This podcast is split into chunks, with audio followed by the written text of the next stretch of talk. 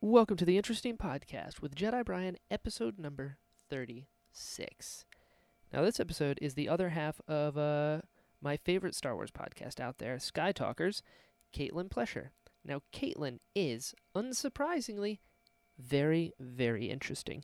She uh, she's going to school for historical preservation, which is way cooler than you'd probably expect.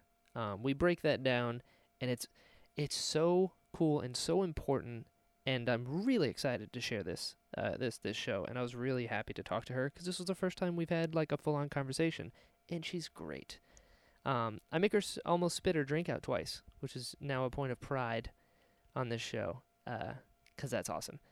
But we talk about all kinds of stuff, traveling. Um, she's been to Hawaii and Iceland. We talk about The Greatest Showman because I've been obsessed with that movie lately. Um, it's really good. You should go see it. Bring tissues. You'll probably cry or maybe not. I might just be overly sensitive when I'm watching movies. Um, but we obviously we get into Star Wars at the end because you can't have a host of Skytalkers podcast and not talk Star Wars, and that's great. Um, I do have to put a disclaimer here.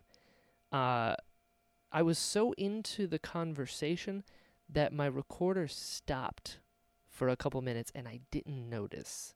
So you'll you'll I mean you'll probably notice, but there's a point where you'll hear like a, a little sound effect and that's where it happened. And then it just kept on going. But it's really quick. Um, you know what? You're gonna be so into what we're talking about, you're not even gonna remember by the end of it. Uh, so I'm so sorry that that happened. It's uh, you were just too captivating, Caitlin. But anyway, without further ado, here is the interesting podcast episode number 36 with Caitlin Plesher. Theme song time.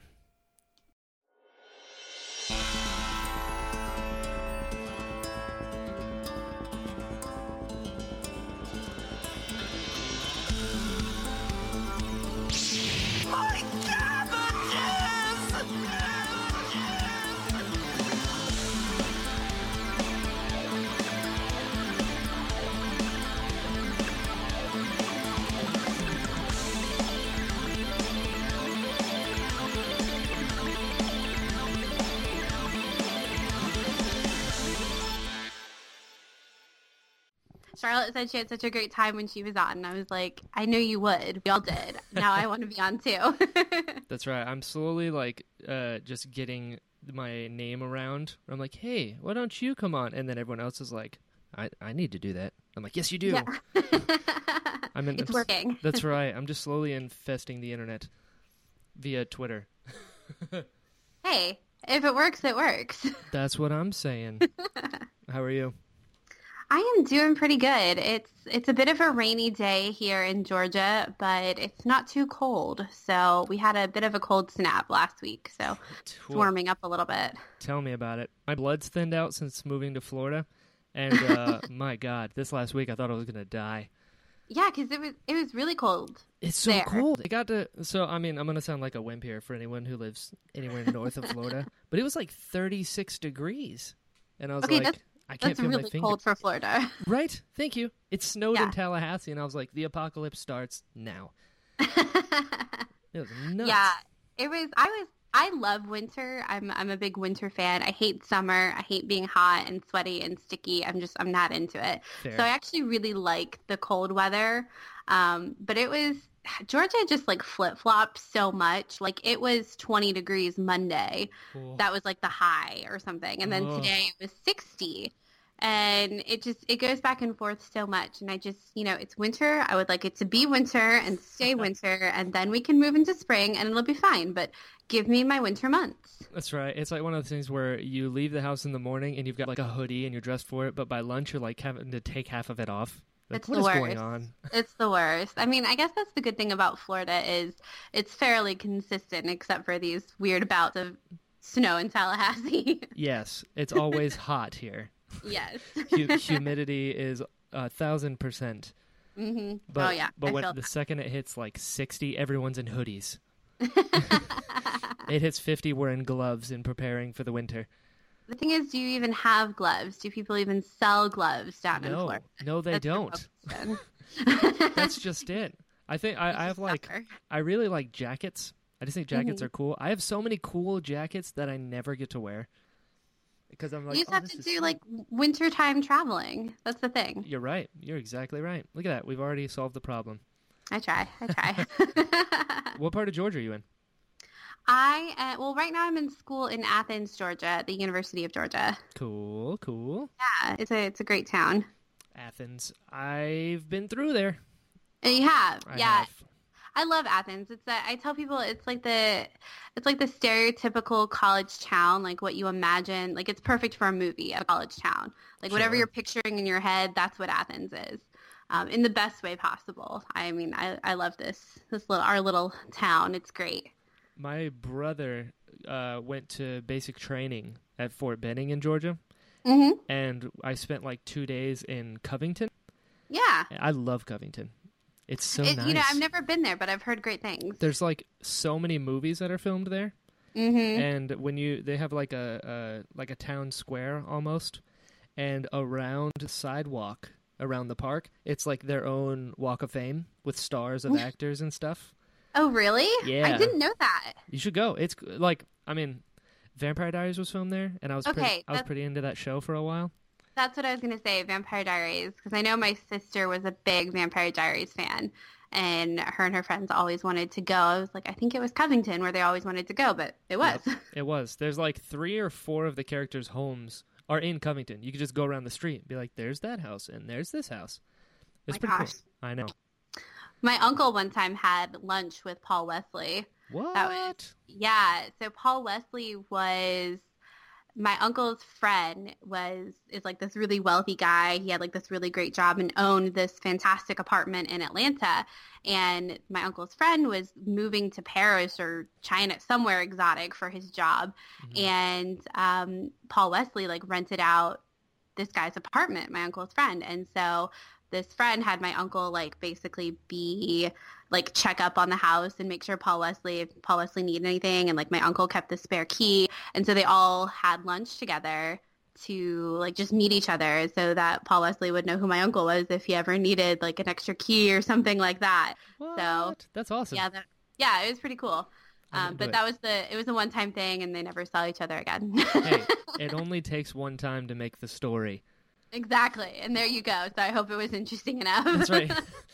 If see if I was your uncle, I would be crazy about it and be like, "Listen, I've got the key to Paul Wesley's home. I mean, we can say we're friends. I mean, we're definitely friends. Like we're best friends. We had lunch yesterday. yeah, I know. That's what we tried to get him to do all the time, but for some reason he didn't. I don't know why. you just have to translate it. Be like, my uncle is like best friends with Paul Wesley. So Yeah. much so, he has a key to his home. Yeah, just exaggerate it. I That's mean, right. uh, and I'll pretend that it was like last week instead of you know some six years ago or something like that. Yeah, Hollywood is all lies anyway. Yeah. it's like lying about your age, but Oh my how God, long that- ago you met someone? I had I have an agent in uh, on the other coast. I'm not going to name names, but I will say that I got this email from her saying that like uh, there was this Swiss grocery store that was filming a commercial in Miami, and it's like, yeah, the director looked at your headshot and like specifically asked for you. And like, if you wanted to make the drive, I'm like, oh, sweet, yeah, I'll drive an hour and a half to do a commercial for a grocery store in Sweden, because why not? Yeah, And- absolutely. when I got over there, I was one of 50 people, and it was at like a faux TED Talk like setting, and the camera was behind me. And I was like, I'm pretty sure the casting director didn't specifically ask for me if I'm one of 50 people and you're seeing the back of my head. But but it got you there and it made you feel really good. It did. it did. Up until they're like, okay, you can go home now. It's like, wait, we're not done. you haven't seen my face yet. What? yes. What? Ex- hold up. Where did this? Where's my where did- close up? yes. Where did this request come from? I didn't send in pictures of the back of my head. That was the day I learned. That was the day I learned. Yeah. Oh That's gosh. pretty cool. So you're not you're not from Athens, correct? I'm not. I'm from I'm from the Atlanta suburbs area. So a town called Johns Creek. Cool. It's it's a, it's suburban. That's Mhm. the best way to describe it. Gotcha. Not a giant city like Atlanta. no, I mean it's pretty big. Um, but yeah, it's about 45 minutes north of Atlanta. Okay. A good place. Can't complain. Sure. What was that like growing up in Georgia? I mean, it, it's been it was great. Um, Yeah, I was born in Atlanta. We lived in Lawrenceville when I was really little, and then we moved to the Johns Creek area when I was five, and we've been there ever since. Right. Um, so yeah, you know, it's great. My my first my elementary school was like just down the road from my neighborhood, so it was really nice actually. Um, I was really fortunate with the the setting I grew up with. Um, I wish it had been a little more varied just because it was so like so suburban. Again, it's like you Mhm. think of what a suburban neighborhood should look like in your head, and that's that's where I grew up. Sure, sure. which is great. Um, but yeah, I, I think it would have been fun too to grow up in a place like Athens that is just is so different and like so steeped in history. Because that I, that's what I'm really interested in and what I'm studying. So it would have been fun to grow up in that kind of environment as well. Sure. Have you ever been to Stone Mountain? Yes, of course. I had to. I have to ask the basic questions in the front. Yeah, yeah, of course. We used to go all the time. Um, when I was really young, before we moved to Johns Creek, we lived really close to Stone Mountain, so we would go in the summertime all all the time. And you bring dinner, and you get you have a picnic blanket, and you watch the laser show. It's a rite of passage. Of course, it's so cool. Yeah, you've been. I have. I think it was my senior year in high school. My band trip was to Georgia. And Oh, okay. I went to Atlanta. We did Six Flags, and Very we did uh, Stone Mountain. And uh, it started snowing while we were at Six Flags. And Oh wow. there's a picture of me somewhere. I don't know where it is, but I'm just like really, really mad because I don't like the cold. And like, there's a bunch of people that like were born and raised in Florida and had never seen snow, so they're like in the background of the picture, like Freaking out. they're just, oh my god, this is amazing, and I'm just really, really mad, like staring at a snowflake on my sleeve. It's like, what is this? What is this? Uh, there is that SNL skit from when Atlanta shut down a couple years ago, Mhm. and uh, they called it the Devil's Dandruff. yes, it's exactly what it is. This is really snow. funny. Snow Yeah. is snow's pretty in pictures. Yeah. Uh, uh, it can stay there. uh, see, I love it. I want it here all the time. I want. I want a snowy. I want a snowy Christmas. Sure. We had this past Christmas actually was the first time I've seen snow like around Christmas time. We're when it snowed a couple like just before Christmas and we were doing a dinner with my family in Atlanta and it was snowing and it snowed a lot too. I was sure. like I've never actually listened to Christmas music while it's snowing because usually if Georgia gets snow it's going to be in January or February. Right, right. Did it snow like a lot, a lot? Because I've seen pictures and it like It did. everywhere. I mean, for Georgia Yeah, standards, but it it was at least. I mean, I want to say it was at least eight to nine inches. It was a good a good chunk of snow. sure. Um, yeah, it it was beautiful. I remember I was like, I'm sitting by a Christmas tree and drinking hot cocoa and listening to Christmas songs, and this is what Christmas should be. there you go. Enhance the experience for yourself. Mm-hmm. It was great. I loved it. When I read the first Game of Thrones book, it was like one of those years where it was kind of cold for like a week in Florida. And I Mhm. remember I was like, no, no, no, I got to use this. And I took a chair, put it outside, started reading, and like it was cold. so while I'm reading about like North of the Wall, I'm like, ooh, I'm cold too. Like method acting. Method. Yeah, you gotta you gotta put yourself in that situation. It's snowing. You know what we need? Christmas music. Mhm. Yep. Exactly. Feed the aesthetic. It you know North Carolina when it snows, it's not like uh like like inland, you know, where you get like feet of snow. It's like a snow that's really light and wet and like kind of muddy. It's not it's not great. But I remember we had a trampoline on the farm I lived on and it like the the whole trampoline section was just covered in ice. So we would like, sit on it and then just kind of fall off it like without doing anything. But That's funny. We had a trampoline too growing up, and I remember when it would snow, it was always fun to jump on the trampoline with all of the snow and then watch it like seep out of the bottom of the trampoline. yeah, of course. Trampolines are the best. They are, yeah. We had a I remember we had one in our backyard in Florida and it was like underneath like a banyan tree and like in the Mhm. woods sort of thing and my brother took like uh Christmas lights and put them in the tree. So at nighttime it was like this trampoline area where we could hang out and there's just Christmas lights everywhere and it just looked really cool. That is really cool. Right? I'm into that. Right? We had we had a our trampoline. So I grew up. My house is on the Chattahoochee River, cool. so we're actually like surrounded by woods. Um, and I it. remember one of my best friends and I one time decided we were going to spend the night on the, on the trampoline in the summertime. Nice. I- I guess. Uh, In but we're, theory.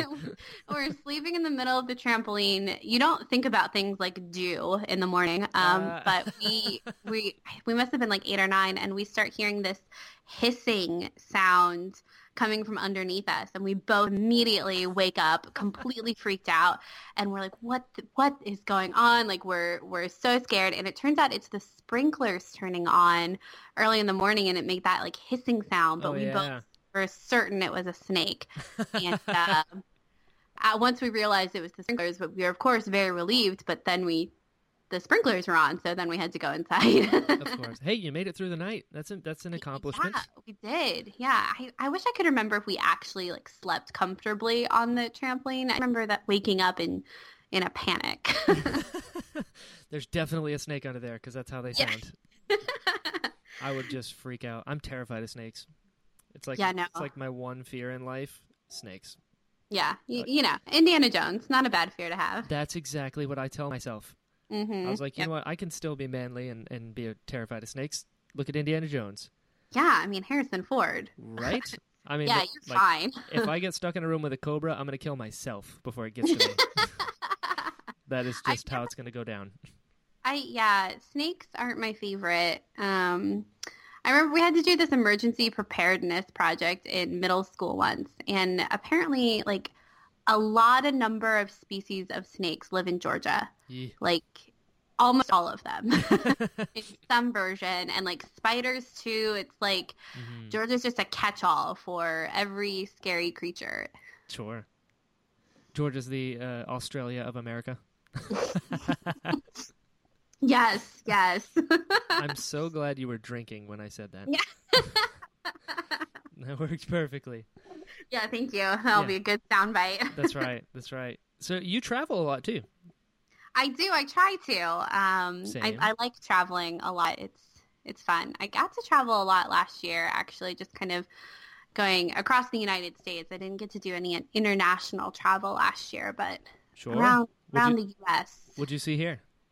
I went to well. Now I'm not gonna be able to remember. Um, I did a weekend in Charleston with Pretty. my. Yeah, I've never been actually, so that was really fun. So my my program at school, we all went to to Charleston for a couple of days, which is really nice. Went to Boston to see Charlotte, Cool. um, and oh, I was up in I was in upstate New York actually for the whole summer at an internship, which uh, you're basically in Canada. I did do international travel actually. I went to Boom. Canada. Boom. Uh, yeah, so my internship was actually right on the border of Canada and the U.S., so that was really fun. And I've never been that far up north before, so that was really great. Sure. And and Florida, went to Florida. My parents have a house in Florida, so I was down there a couple times. cool. it was- fun. Celebration. Celebration was yeah. cool. Yep, in Orlando. Yeah, I can't forget celebration. Yeah. So- Have you been? Uh, how far west have you been in the U.S.? I have not been that far west. I have family out in Nebraska, and that's about as far west as I. Well, no, that's a lie. I've been to Hawaii uh, when I was younger, when I was about twelve. Yeah, Do you remember it? yeah, I do. It was it was a family vacation. It was kind of this like celebration before my sister went to college. It was when Mhm. she had graduated, so we did this like last family hurrah in uh, Hawaii, and it actually has a lot of like bad memories that are really funny Oh, now no. looking back at them. Um, like our our plane between islands got delayed and we had to wait like hours for this five minute flight. We were on a dinner cruise and the ship broke down Oh, and so we were no. stranded on this boat for hours. Uh, Do you know what the road to Hana is? I'm about to. The road to Hana. I, w- I wish you had asked Charlotte about the road to Hana um, because That's why I have you on. It's the road to Hana is this road trip that takes about six hours to the top of this mountain. And Wow. basically you drive up and then you drive back down. And there are like pit stops along the way of things you can stop and look at, like different waterfalls and, and vistas and things like that. And it was we had this CD that would tell you where to stop. This is like 2005 or something, and every Ah. track on the CD started with "Aloha." Dad." Aloha. every, every single track, like 50 tracks. And my father is such a, a landscape guy that we stopped at every single pit stop. and it was, I remember we got to the top and there, there's nothing there. There's nothing in Hana. It's like a general store. Oh, and then you drive back down.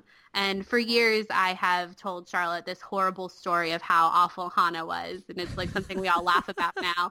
And then she went to Hana, and it was like this great trip with her and her family. what? Did she have the And I- tape? no, no, because Well, of course they went like two years ago, so they had like I don't know, they threw away the Aloha girl, Aloha girl. they I had s- actual people. Yeah, I just remember being like, it took it took longer to get to Hana than it did to get to my grandparents' house in Florida, and we didn't even go anywhere. Oh no. And I was, it was so long. that is nuts. I've always wanted to go to Hawaii because I feel like it's so, I mean, literally detached from the mainland. Uh, but like, it seems like it's its own planet. Like, there's volcanoes there, and like sea mm-hmm. turtles, and there's whales and nut stuff just everywhere.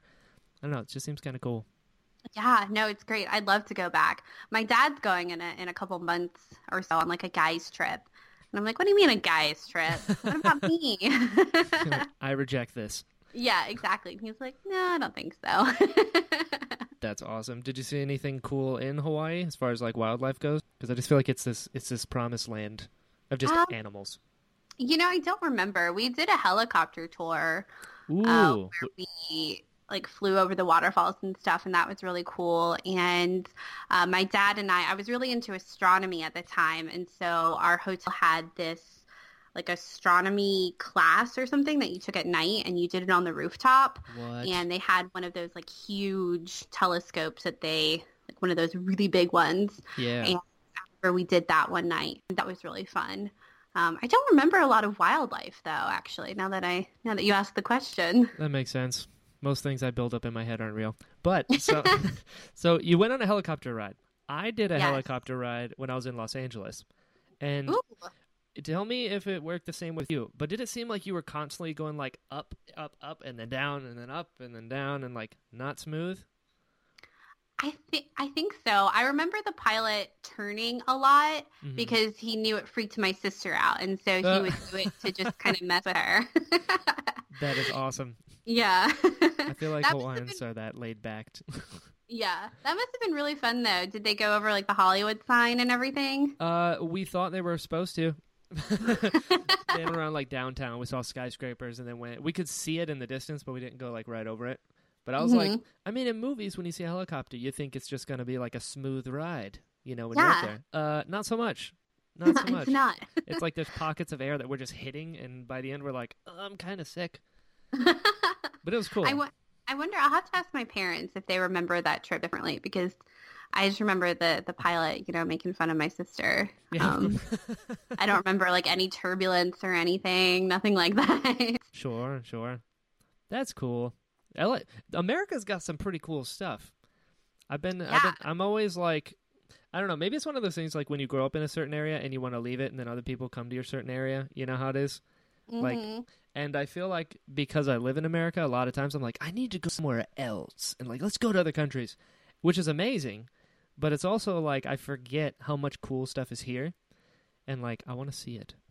yeah, exactly. There's that's uh that's why this summer I went uh, to New York for my internship because I all of my education has been in Georgia, and I was like, I need to, I need to get out. Um, there's so much more to see than the Southeast, and so everywhere I applied was basically cross country, Sure. and this I got, and it was it was beautiful, and like.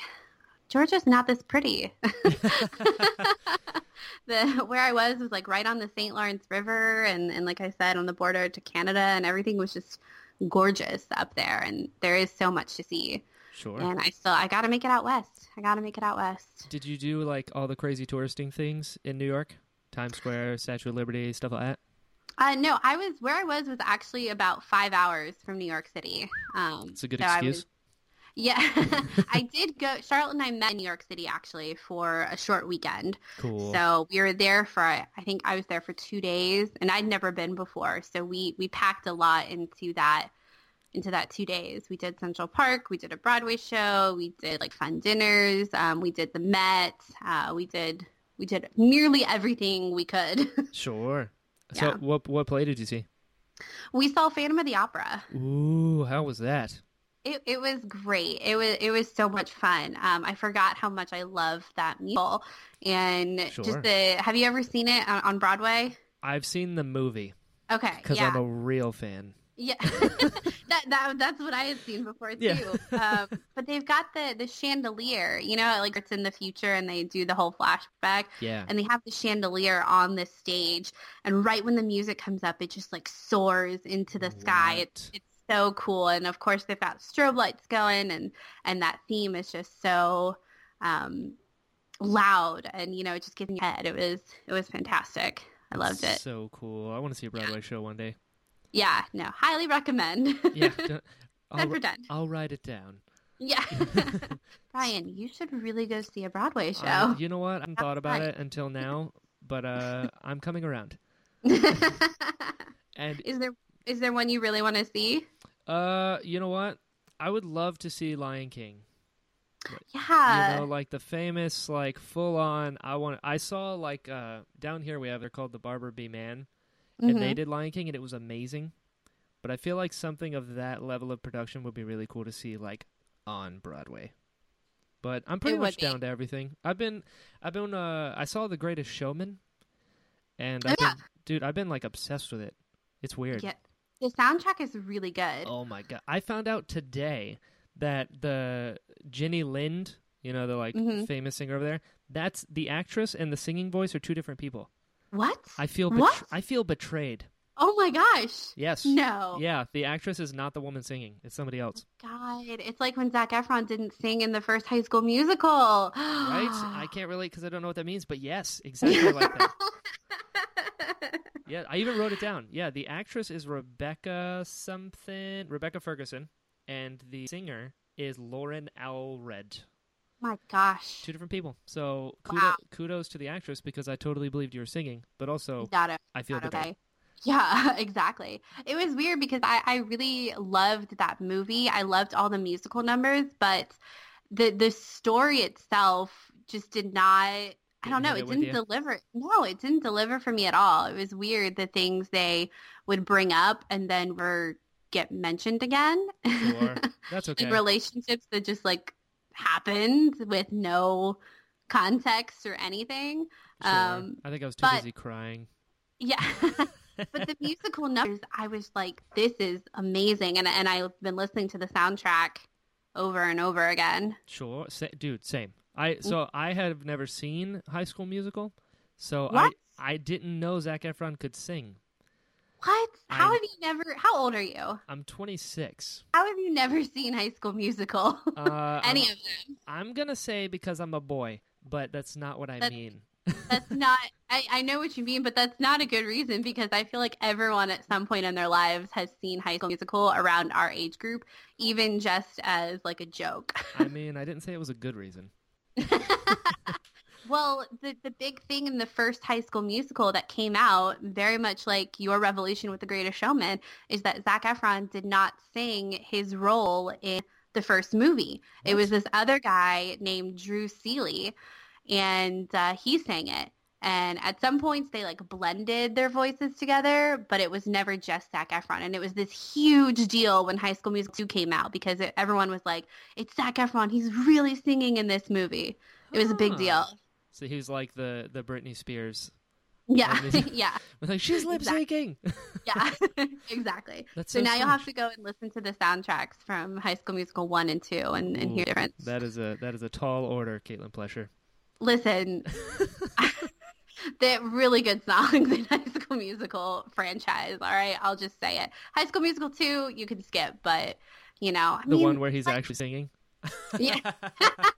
he sings in High School Musical three too. Oh yeah, there's three of them, isn't there? Yeah, there's three of them. So yeah, High School so Musical weird. three is really good. High School Musical one is a classic. High School Musical two is not the best. Yeah. so strange he wouldn't sing because he's really good. Yeah, he is. I was very, very surprised. I like Hugh Jackman. I saw him in Les Mis, and I was like, all right, this man's got a voice. But in this one, mm. I don't know. Maybe it just suited him better. I don't know. I really liked it. Yeah, I love their duet. too, Oh, when my they're God. the bar.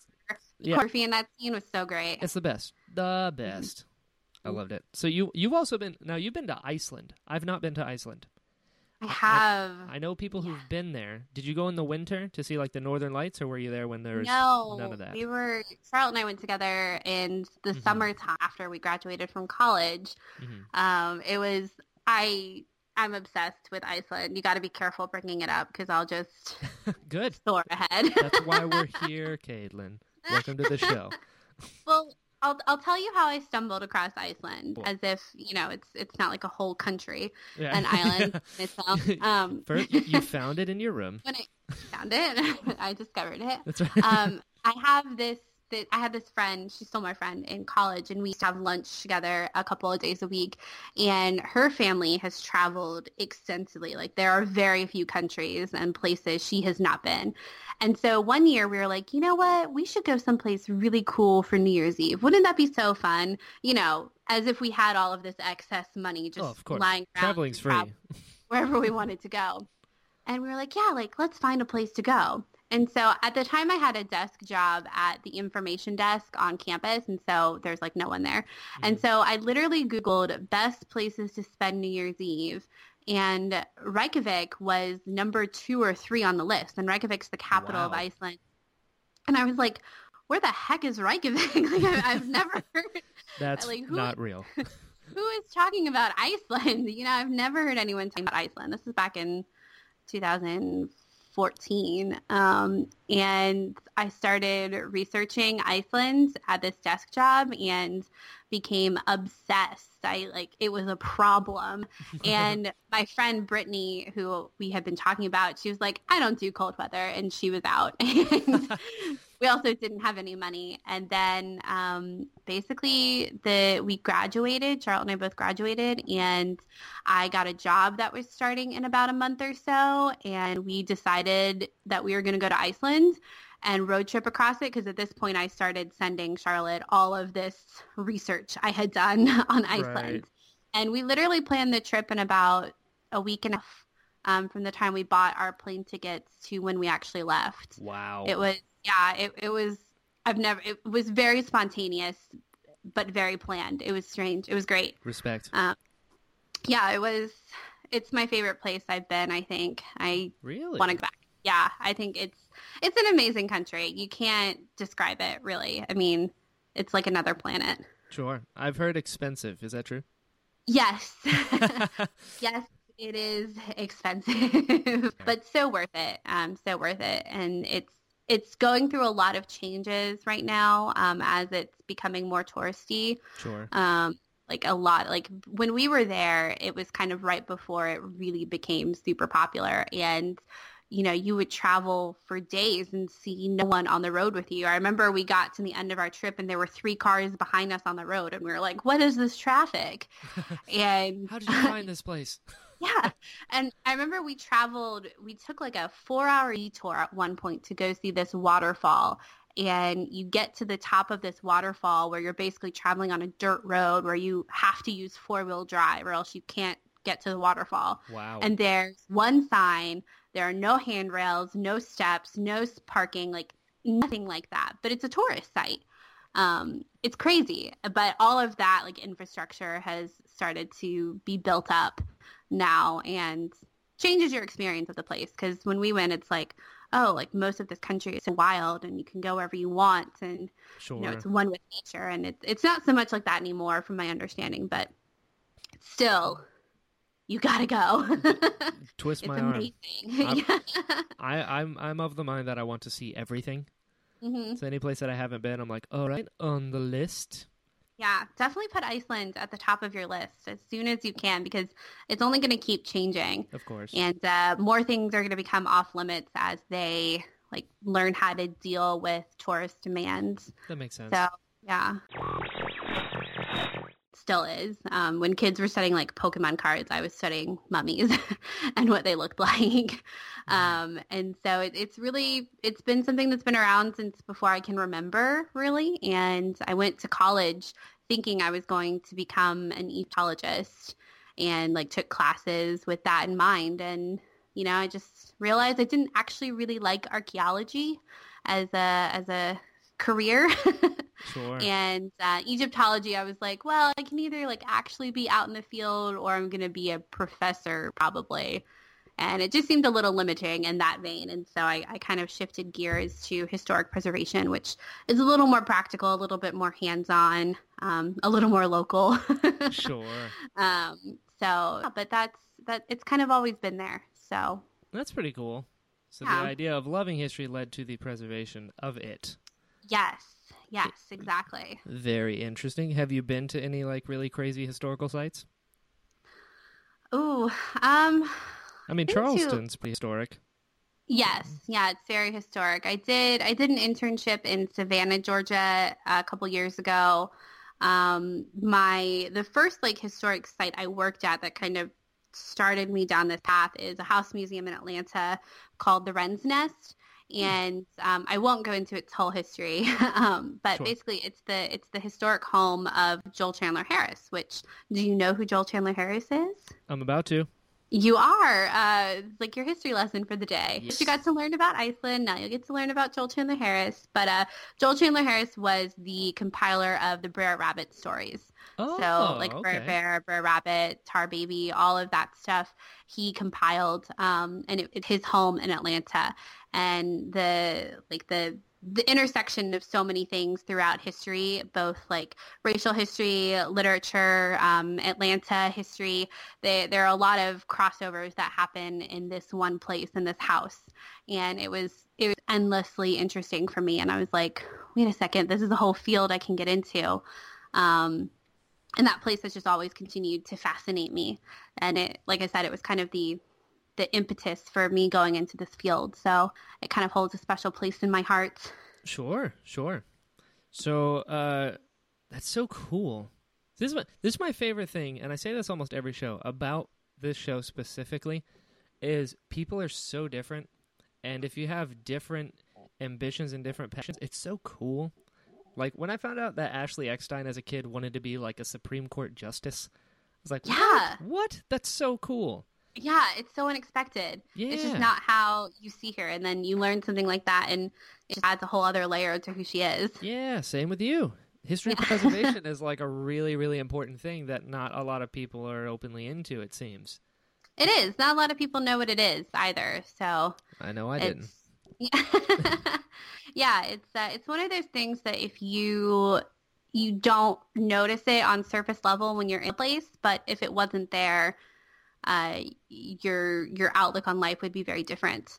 Sure. Um, I've been reading this book uh, recently about like the environment, which is basically everything that you're in, and it talks a lot about how we spend 90% of our lives in an environment that is constructed by someone else. Someone else is making the decisions about how you experience the world. sure. And so it's important that the people doing those things are doing it mindfully. And the buildings that we're choosing to construct are um, constructed with a purpose and with function for the environment that they're in, while also taking into consideration the things that came before. That is amazing. Yeah, it, it blew my mind. I was like, wow, that's, Makes I've never sense. thought about it that way. And it's Wow. incredible. yeah. It's like one of those history is written by the winners kind of thing. yes. That's mhm, exactly. amazing.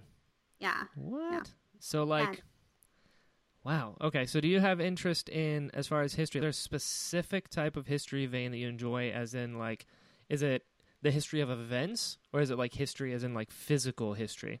Like this house was built by this person through this versus this battle occurred here during this. Mm, Or just history in general, you're into all Yeah, I mean, the nice thing about preservation is that it encompasses a lot of different things and a lot of different time periods. right. And it's a lot about understanding how all of these years and layers place create what you're looking at in front of you now. right. And kind of understanding how all of those things and people and decisions come together into the building or the district or the city that you're looking at. And I think that's what's really fun about about the field is that you you get to understand how how a place can be imbued with meaning and with purpose because of the people who have occupied it and altered it and kind of left something of themselves in it. Sure.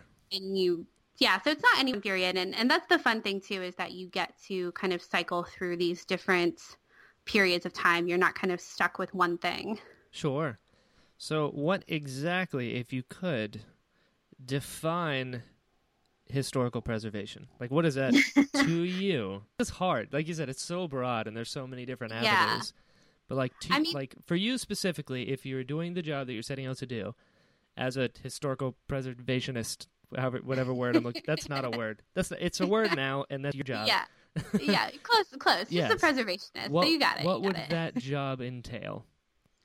Um, I'm asking the hard ones here. yeah, you are. Um, I think like in a, if I were to envision my dream job, hmm you know, 10 years down the line, I think it'd be really fun to be a consultant for different historic sites and specifically how um, helping them with interpretation and site interpretation and um, helping them decide how they're going to present the history that they have to the public because it's a it's something we talk about a lot in my in my course is how we know what we know and how and why we're telling the things we're telling the public about what we know.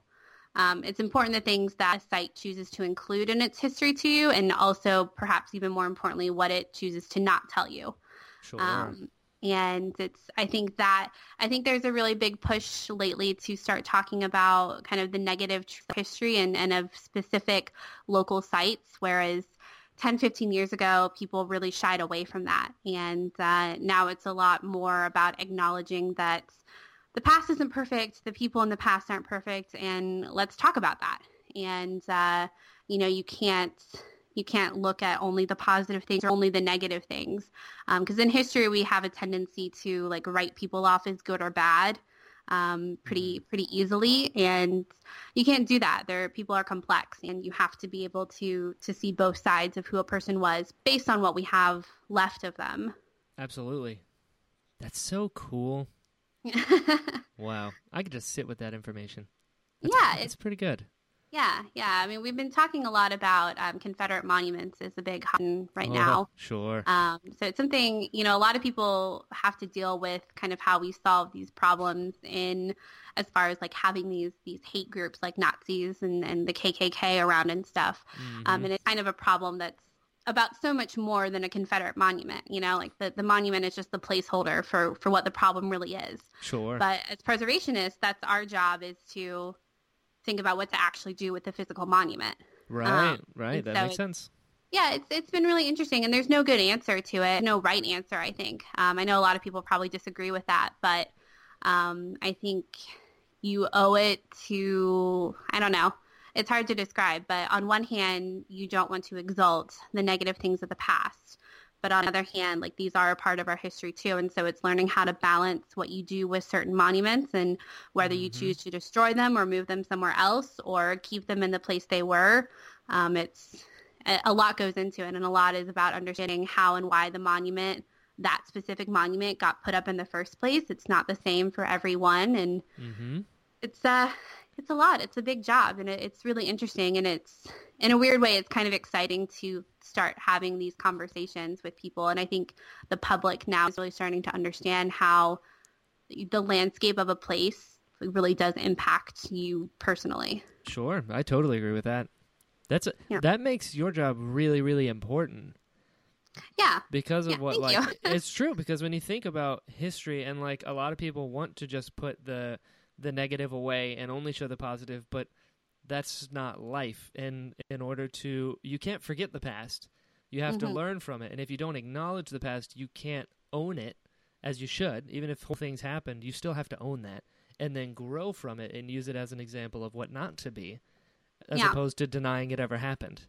Yep, exactly. And and the question you have to ask too is is having a monument of something like a better Memorial is that the best way to learn about our past? Right.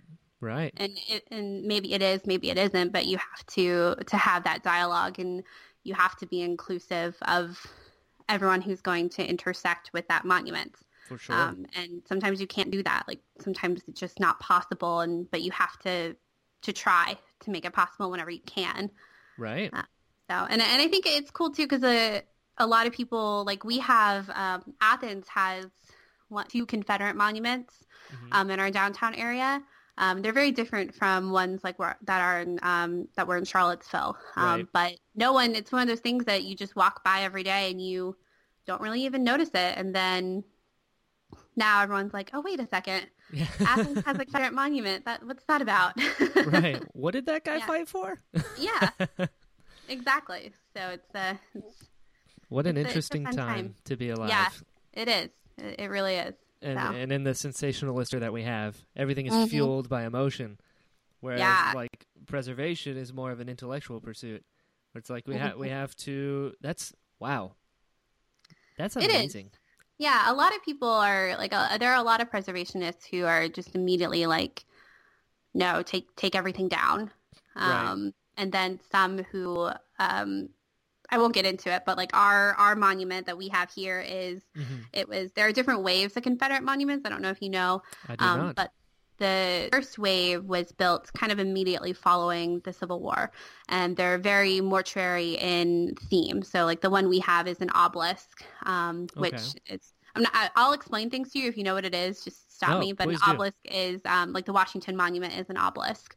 Um, an obelisk, and that is like a funerary motif. You put it up for grave sites and things like that. You'll see them a lot in graveyards. right. And uh, so the one we have is this huge obelisk mourning the loss of the Confederate sons, brothers, and fathers. Um, and then you have another wave that kind of started in the 19 um, in the 20th century. So like during the laws um, of Jim Crow and things like that. Mhm. Um, and that's when you start seeing these, uh, like Robert E. Lee on the horse, like very confident and um, romanticizing the lost world of the Old South. And then you have another wave that starts coming up in the 1960s and 50s during like the Civil Rights era. And so those monuments have a very different tone and a very different purpose than the ones from like the 1870s and 1860s. Right. right. Um, And you have to decide like if those ones from the 1860s are just as bad as the ones from the 1960s, and maybe they are. Right. Um, but that's a discussion that you you have to have, and maybe they aren't. You know, so wow. it's a it's a lot of fun. It's very interesting. It's never boring. Yeah, I didn't know any of that. hmm That's yeah. really neat. It makes sense, yeah, because even given the context of the time in which they were erected, because very different context. As Mhm. like what is going on in the 1960s, whereas like desegregation's right around the corner, and that's when you choose to monument to the Civil War.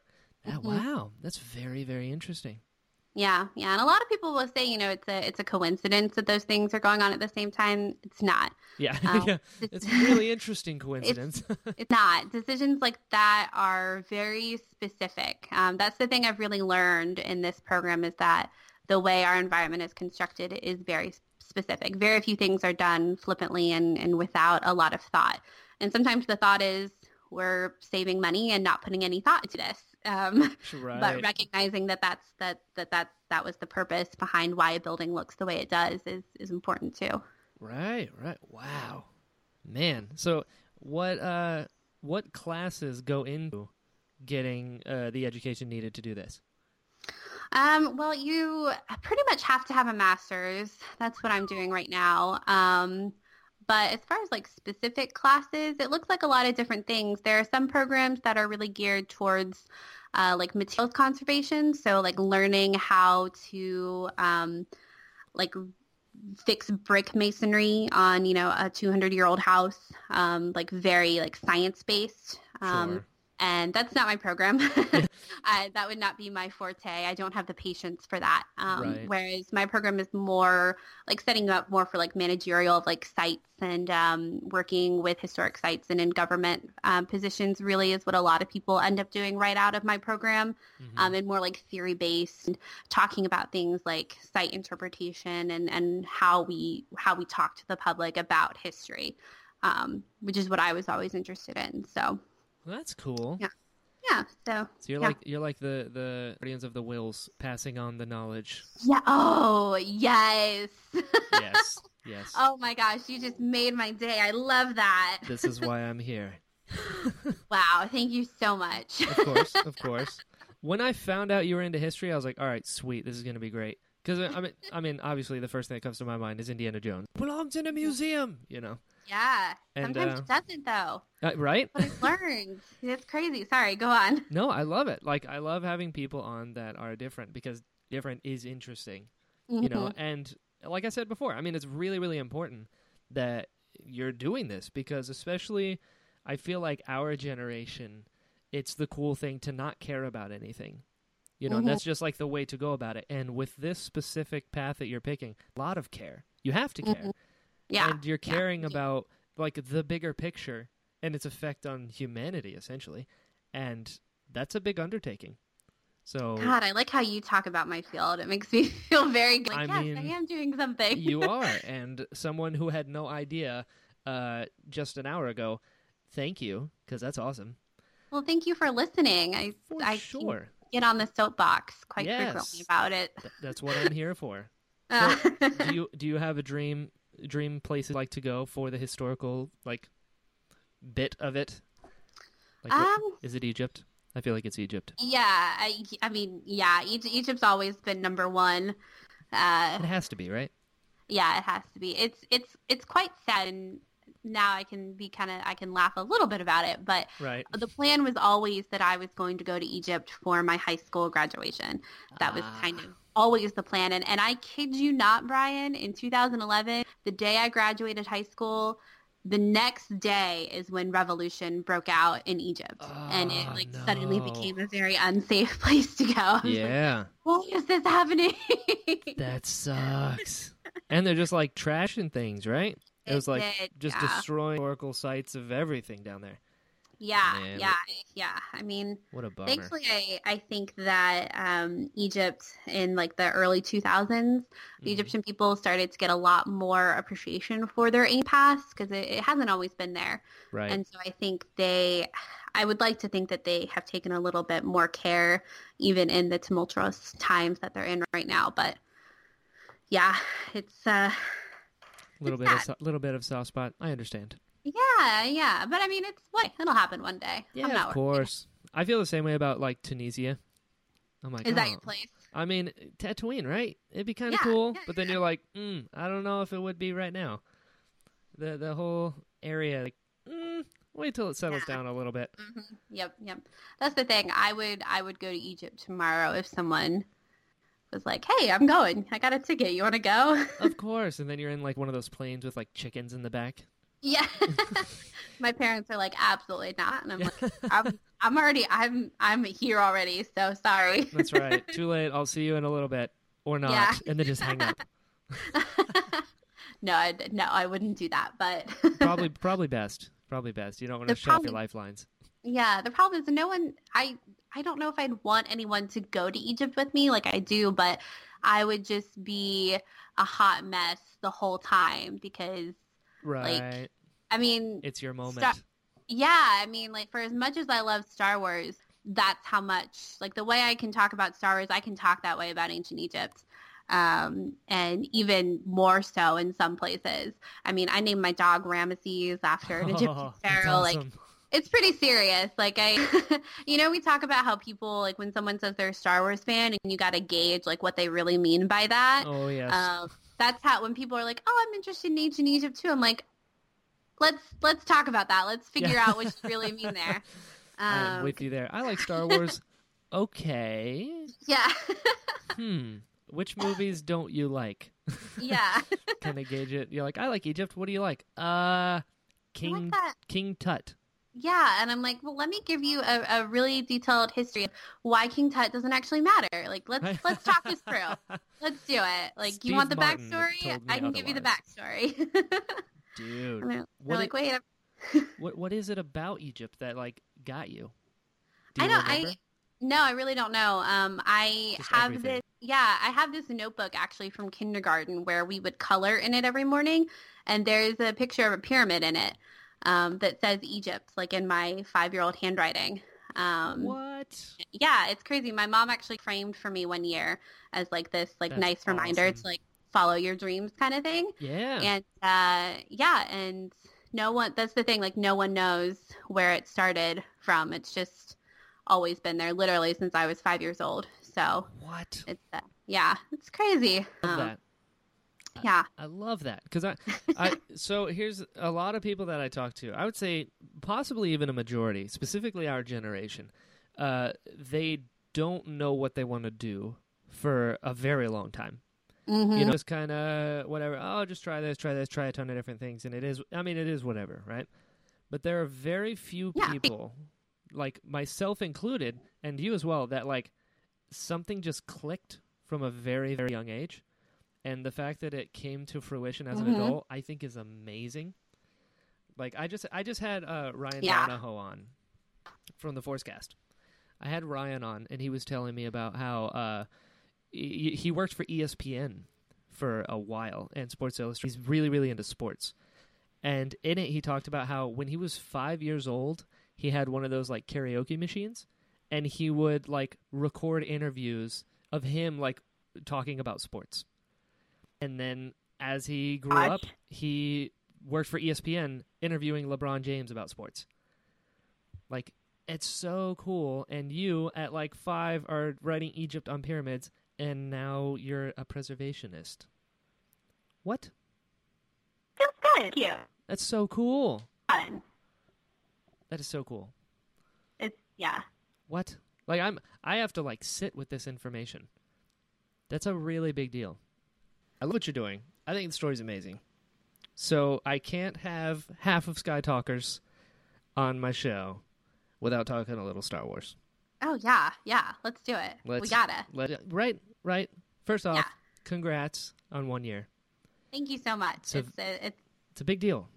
it is. I I can't. I I literally can't believe it. That sounds so Valley Girl, but I literally can't believe it. Just can't Um, even. I just can't even, guys. Right. Come on. Yeah, it's uh yeah, looking back at everything we've done this past year and how many people we've gotten to meet and it's just it's so insane. Like I remember seeing you at the Dorky Diva meetup at Celebration, but I like didn't know like I knew you didn't know who we were and I was like, we're just here to say hi to Savannah and now I wish that we had like talked that day because that would have been so great. Right? Which is so weird because I totally knew who you were.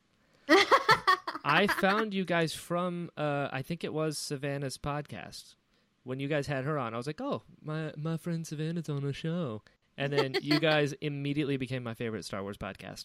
Like Oh, that's hands so down. nice of you. hands down. And I listen to a lot of them. But I, I absolutely love your show and I'm very vocal about it. Yes, Um, thank you. It's it's so kind. Um, Well, yeah, it's Savannah was actually our very first guest that we had. Um, yes. so it was, it was great. In 2018, you're going to be on the show too. So you let me just- know. I'm a yeah. resident Qui-Gon expert. So. uh, I was wondering when we were going to get into Qui Gon. I mean, it's it's inevitable. I've ta- I've told anyone I was like, talk to me for five minutes about Star Wars. You are guaranteed to get some Qui Gon out of me. hmm That's, Yeah. that's my dude. But your dude, uh, Luke Skywalker. Luke Skywalker. Oh, I yeah, know. he's got my heart. I know, which is fair. You you're uh, out of the OT. You like six best, correct? I do. As yeah, do I. As Yeah, do I. it's- It's so it's- good. It's so good. It, it's. I mean, the whole first sequence on Tatooine. It just Right? it grips me every time. I can't Right. get enough of it. It's so good. Everyone talks about like I love aliens, and everyone's Mhm. always like, "Oh, the cantina." I was like, "Dude, Jabba's palace." John Alice, R2 with the drinks on him. It's Right? so great. And Lando's disguise is like one of my favorite Oh. costumes in all of Star Wars. Yeah, that one is great. Return of the Jedi is actually one of those movies I, I try not to watch as much so that it I don't know. It's, like it's still like a surprise and there are little details I miss and I really it's one of those ones I, I don't watch as often because I still I don't know, I just I still want it to retain some of that unknown mystique, even though I know how the movie goes. Sure. Um, it, it's weird, but That's that's amazing that you're capable of enjoying things in moderation because I, I, I am not. I think that's actually what like my my little bio thing says on the Dorky Diva page. It's like Oh, Brian, really? Brian's a guy who doesn't know how to enjoy things moderately, and that is a fact. I am all or nothing, and uh, Star So Wars is very much all.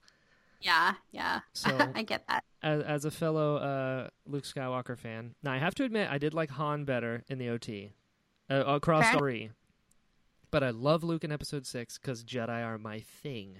hmm And then we get Episode Eight. Now, Yes. what to you was the most shocking thing about Luke specifically in Episode Eight? Def- definitely the revelation with Ben. Yeah, Um, same. I remember the first time I saw that, it, like hitting Charlotte in the arm. Like, what? Yeah. What is happening? Did, nope, Uh, nope, nope, nope, nope. Yeah. Now that I've the first thing is the Last Jedi begs to be watched more than once, and 100%. yeah, and so in subsequent viewings, it's it's made more sense to me. I'm okay with it now. Um, I'm really okay with it now. I think it was the the best choice for Luke's character. Honestly, um, it's still it's so hard to to grapple Oh. with the fact that he's not here anymore. With you. um, and yeah, I can't think about that scene too much. Uh, Same, same, same. yeah, but I think I think it just makes so much sense, and and episode eight was such a like such a calling out fandom for what it is, Yeah. um, and like hitting it over the head with things like that. And the thing is, we built Luke Skywalker up, m- me, and and even so much so the fans that like literally grew up with Luke Skywalker in the seventies and eighties to be this mythic hero of mythic proportions and at the end of the day he's just a man Yeah. and I, I love how how Rian brought that back to reality and still he ended on on a hero's note right. um he remembered I- I- himself. yeah i thought it was great and yeah he realized that like his part in this story is, is over and i think that's i loved it Same. You know, you know how I help myself sleep at night. how How I justify it because I'm like, it's it's still Luke. It's still Luke because you don't want Mhm. like a full departure, you know, from the Mhm. character. Because uh, as Star Wars fans, I mean, we're pretty we're pretty fragile when it comes to our Star Wars. you don't say Yes. and what got me was uh, so with episode eight, there are words that I think are very, very specific. Like they, they use a word for a very specific purpose. They're not just saying, oh, these are the words I've chosen. No, no, no. Each word means something. And when he says, for a brief moment, at like out of pure instinct, he turned the lightsaber on. I was like, so it, it Mhm. wasn't even like a conscious decision. Like they they played it off like okay he's looking at Ben he's like you know what? I think I'm going to do this. Should I do this? Yeah, I'm definitely going to do this and then turn it on. Not what happened. Mm-hmm. He saw the vision and like got scared for a second turned the lightsaber on and just in horrible timing that's when Ben looked up. Yeah. So I was like okay it wasn't even like Luke was like I'm going to kill my nephew. No he saw total darkness. It was like oh god lightsaber went on and it just looks really really bad from Ben's perspective. Yeah. You know? that yeah. So, so I was like I okay, love- that's how that's yeah. how I, I I keep myself calm Yeah, I I mean it, it makes sense, and, and so much too of what I've been thinking about now is that maybe like Luke misconstrued what he actually saw in Ben's mind, because Rey says later, you know, your mistake was in thinking that the decision was made. It Sure. wasn't. Um, and so, you know, that Snoke was kind of manipulating that situation too, I think is a Mhm. possibility. Um, there's no denying that Kylo was being tempted and to some level like heavily manipulated by Snoke at that point, but you know, the decision wasn't made yet. right And what happened with Luke was like Luke says afterwards, I love that line, you know, I was left with shame and consequence. yeah Um, as you see, like that line just hits me so hard every time. It Uh, sucks. Yeah. What- a moment, a moment of like, oh God, turned it on and it ruined everything. Yeah, yeah. And the thing is, it's like you know that that moment is just culmination of, of things that have been happening that we don't get to see. Sure. So it's like they've been sensing this tension between each other, Luke and Kylo, and uh, or Ben, um, Mhm. and that this is just it all coming to head. And uh, I love the episode three nods in this one. Yeah. Like that one Yeah. specifically, uh, it's very much Palpatine twisting Anakin. You know what I mean? So you know Snoke was like, you know Luke's going to turn against you one day. And he's like, no, no, no, it's nothing. And then when the moment comes, it's like, look, Anakin, I told you, the Jedi are taking over. Mhm. and it's Yeah. very much reflective of that. And then when uh, Ben goes full dark side, you know, uh, I'm more powerful than the Chancellor. I can overthrow him. Then you and I can rule the galaxy, make things the way we want them to be. I was like, you straight up pulled an Anakin, and Rey's like, I can't do this. Like- you're breaking my heart. Oh wait, Yeah. that's Padme, not Rey. yeah. Inst- instead of that, we just get, don't do this. I'm like, yes. yeah, Yeah, Rey absolutely made the right decision. Oh, um, it, it's real. crazy how similar those scenes. are. I love it. Uh, yeah, it's it's. I was that was one of the things I was really worried about with the sequel trilogy was how it was going to rhyme with the original six because George Lucas is very specific in how these scenes and uh, motifs play throughout the saga. And to be Mhm. honest, it was like I was worried with Force Awakens just because it so heavily relied on nostalgia and Yep. you know, it is what it is, and it served its purpose, and is still a great movie. Yep. Um, but I was really happy with the Last Jedi and the seeing like now that we're starting to get these high res um, pictures and gifts and things like that, starting to see people putting together these parallels is really exciting. I love it. I love it. There was something that, um, like I personally, I think George Lucas is like one of the greatest artists of our time. Mm-hmm. Like I'm a, I'm a big George Lucas fan. For, Oh, yeah. I mean, a multitude of reasons, but like most of all, for an artist in a commercial setting to not care about the reception by fans is so ballsy because it's like you, the the point of a movie is to sell it. You know what I mean? You're trying to put your art out there, but it has to it has to sell. Mm-hmm. And George Lucas got rich off the first one and was like, I'm pretty much going to do whatever I want. And the prequels are 100% him putting his art out there. And then mm-hmm. people hated Jar Jar, so he's like, you know what? I'm going to make him senator. I'm going to make him give Palpatine the power to make the Empire. I was like, dude. So when Seven came out, I loved the characters, but the movie felt way too safe for me personally. Mm-hmm. And then when Eight came out, I was like, oh my god, it's like George Lucas is back, crazy, off the walls, just like amazing. And there was Yeah. a, there was a quote by Rian Johnson, and he said, uh, George Lucas never wrote a Star Wars movie wondering what the fans will like. Yeah, and I was like, retweet. I was like, that's all I need. That's all I need. This guy, yes, lots of yes, wow, and it's just so nuts. And the movie is just, I, I saw this meme. It was like, J.J. Abrams set the table, you know, and it had it all looking nice and everything. And then Rian Johnson comes in and just flips the table, and then JJ Mhm. comes back and he's like, "What did you do?" And it's like this is pretty much what happened yeah. with JJ doing seven, Rian eight, and then JJ back for nine. He's like, "What happened?"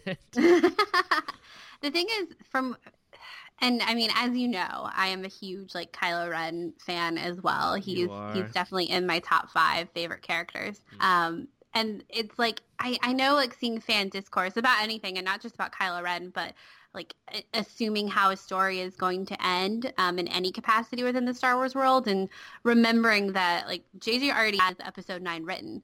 Like he Sure. showed it to the story, like to um, Disney, like two days after the Last Jedi came out. right, You know, like he's not like all everything that's happened has already happened. right, Um, if if you want like a really old Star Wars callback, this has all happened before and Right. far, far away. Um, it's all like the story's already written, and the same was true with the Last Jedi too. You know, Rian was writing it before it came out, yep, and he was responding to the things that he picked up on and that he thought were the most interesting threads in the in the Force Awakens. Um, and so like the whole you know Snoke theories and who Rey's parents are, like for him that wasn't important, and so it never played into how he wrote the story. sure. It's I've- just it's so interesting. I think. It is. It's really. It's really interesting as well. Like the fandom, how it's how it's divided once again. Like I, I'm not sure if I said this on previous shows. I probably did, but I have a horrible memory, so I repeat myself a lot. Uh, but you know what? 36 episodes in, uh, my listeners have probably learned a deal. Anyway, uh, it, what's interesting is like, so I grew up loving the prequels, right? I love the originals. I love the prequels because the prequels were the backstory to the originals that I already loved, Mhm. and that's why Episode Three is actually my favorite Star Wars movie of all of them because it was like this perfect final piece, and I'm like, wow, Mhm. everything makes sense now, and it's been interesting to see people that love the originals hated the prequels and then they loved episode 7 right? You're like okay this makes sense. It's like a pretty four. It's very familiar very similar. And then episode 8 comes on and that's where the divide is because the people who hated the prequels and loved 7 who also loved 8 are having a really hard time with the people who hated the prequels loved episode 7 and hate episode 8 and it's been So this strange. weird sort of divide, and people are like, "Oh my god, like how can you not love this movie?" I was like, "Dude, people have been hating on my Star Wars my whole life." Yeah. So it's been so interesting that this It- movie is like the one that broke because it was so off the walls. And It's it's so great. strange. It's, It's- so strange, and that, and that's the thing too. Like thinking about as someone who thinks about time a lot in, in history and how things are perceived, like how this movie will age once it's outside of the fan discourse. Yeah. Like very much how we talk about the original trilogy now and how we're starting to talk about the prequel trilogy too. yeah. Um, and being able to like, I feel like now fan discourse is finally being able to start to start looking at these films as a complete saga and not as these like individual trilogies. Mhm. And so, you know, however they do choose to end this trilogy, the sequel trilogy, how the problems that we're obsessing over in The Last Jedi will be seen as like, you know, the best thing Rian Johnson could have done for Star Wars or maybe even the worst thing. I don't think that'll be the case, but how everyone will be like, wow, it was so unexpected in The Last Jedi and isn't that so great? And, and in 30 years aren't going to care that Snoke never got a backstory because like it's part of their mythology. Like Snoke never had a backstory. You know, like how we've always known that Vader was Luke's father. yeah. It'll be like something like that. Like Snoke's never had a, the- a backstory, so they're never going to care. Right, right. It's so interesting, and and like given what I'm now calling the Emperor defense on Snoke, I'm like, think about it. They did the exact same thing. Like episode four, Vader's like the baddest man in the galaxy. In episode five, you found out he has a boss, and you're like, what? And he shows Mhm. up as a hologram. And then in episode six, he can use Force lightning, which you've never seen before, and then they kill him off. Yeah. You're like that's the same thing they did with Snoke. Think about it. Yep. Yep. It I, lo- I love it. That is. that that uh. Also, as a history buff, we got to see books. Ah, yeah. my my my favorite scene of the entire movie is the Yoda scene. hmm and, It's like, really good. My God, because there's so many little things. As a uh, a um, historian of the Jedi, if you will, I'm a The Jocasta Nu. the Jocasta Nu. Yes, yes, the Bro Costa knew. Um, uh, Again, you got me again. yes, the whole idea. Like I'm, I, you'll see me debate all the time. I'm like, the Jedi don't need to end. You don't understand. Like they got, they, they got, they lost their way, but to Mm. back Qui Gon, who was around during the time of the fall of the Jedi, was the only Jedi that got it right. So much so that he was the first one to become one with the Force and retain his identity and come back as a Force ghost. I was like, that's the thing. That's the thing. And this movie was so subtle in how it like proved that the Jedi don't need to end. And like, I mean, Yoda straight up like lights the tree on fire and is just calling Luke dumb the whole scene, which is Yeah. amazing. He's like, you're being really dramatic. yeah. And like so much so, he says that you know there's nothing in the library that the girl Rey doesn't already possess, knowing full well she has the books She has already. The books. Yeah. Like, yeah. Yoda, you're the best. And then, and then he like, and then he sits with Luke, like Luke, you know, he's being dramatic, comes off the explosion, and then he's like, "So it is time for the Jedi to." And Yoda's so petty with Luke that he's like, "Time it is," and lets him sit for a minute, thinking he agreed with him, and then he's like, "For you to look past a pile of old books." It's like, Yep. oh wow, look at that! It's like the Jedi don't need to end. What? What? And then Brian's happy. they just needed like a come to Jesus Yeah, meeting. Be like, exactly. they just "Look, needed like, is- oh, we should start looking at people and not rules. yeah. Huh. Crazy. Interesting. That's why Qui Gon was a maverick. Even Obi Wan's like Qui Gon. Listen, if you just like oh, pay attention and like listen for a minute, you'd be on the council. And Qui Gon's like, I got no time for that. God, I love it. yeah. It's, uh, yeah. It's so weird how everything is so switched in the Last Jedi, but everything still like for me anyway. My interpretation is like Sure.